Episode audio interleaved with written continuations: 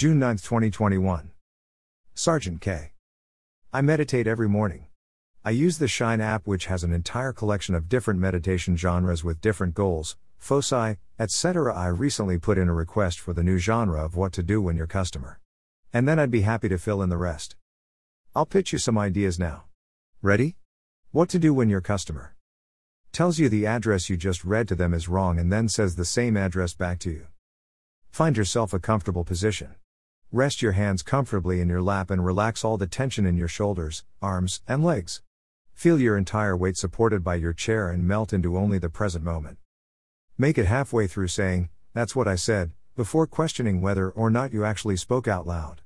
Perhaps you just thought you said 3889 North Grumpy Avenue, but instead, you said 893,024 County Road 24, and therefore, it is completely reasonable for the customer to correct you. When the same customer subsequently acts as though you are an idiot and then scoffs at the price of their shipment, saying that the cost of things is absurd and that they are happy that they are old and will die soon, you can probably rest assured that you didn't read the address wrong and maybe it's about them. Comes raging in with an Amazon return wearing a shirt that says cute but psycho. Now that you have begun visualizing yourself in a peaceful location, allow thoughts to come in and out of your mind without judgment. They can pass by you without having to grasp onto any one of them. You are not your thoughts.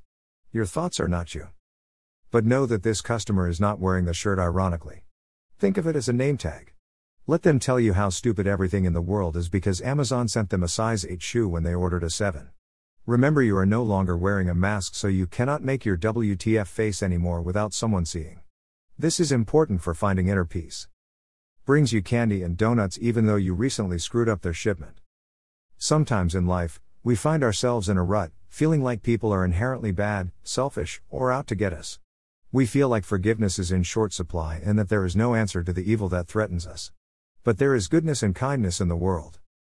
The answer here is to eat the candy and donuts. Brings in her son to meet Private Ryan. Everyone has a story you don't know and is facing a battle you know nothing about. Just as you have a story others don't know, and your internal battles can sometimes threaten to interrupt your daily life. Being able to acknowledge the presence of this battle and retain hope that it shall pass can be your day's goal.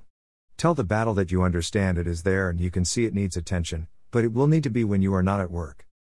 You're not sure why a customer wants their grown adult son to meet Private Ryan. Knowing the customer, it is because they think the world of him and perhaps tell their son quite frequently about how he helps you to ship packages. But you would be lying if you said that there is a not small part of you that hopes the customer was trying to set her son up with Private Ryan because they want him as a son in law. Brings in a backpack to send back to a college buddy with an open bottle of lotion on the side. The world is full of decisions, and there are days where having to make just one more choice seems overwhelming. Some people forge ahead to just get it done, and others make no choice other than to make no choice.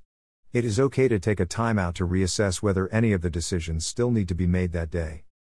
Gently cover your hand with a latex glove, grab a plastic bag, wrap the entire lotion bottle in the plastic bag, being sure to tie a knot tightly, pack carefully in a box, go home and shower.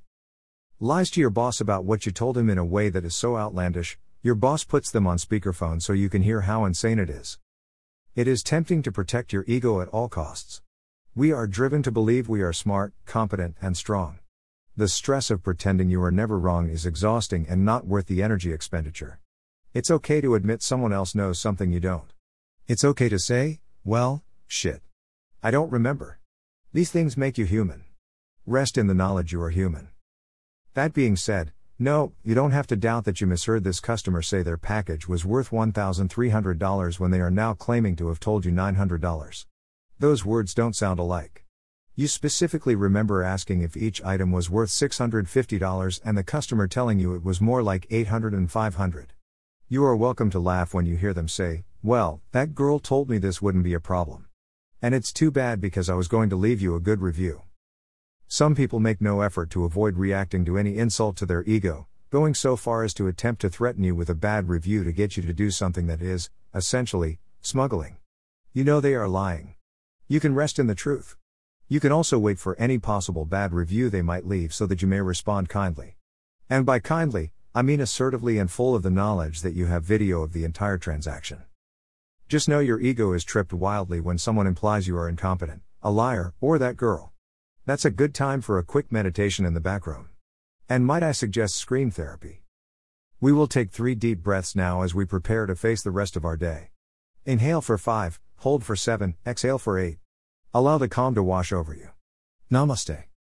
Colonel C. We got a new bed on Tuesday. I think I've owned cars that cost less but sleep is vital. My primary concern right now, though, is teaching Dodger to catch treats in the air. This also feels vital. He's doing well so far. I'm proud of him. Harry, on the other hand, struggles. And I don't mean struggling with catching the treat. I mean he struggles to even note where the treat is coming from. It bonks him on the head without him so much as considering opening his mouth. After spending time with Grandpa, his head was covered in Cheeto dust from all the bites bouncing off parts of his face. I shall persist. With Dodger. I'm not a masochist.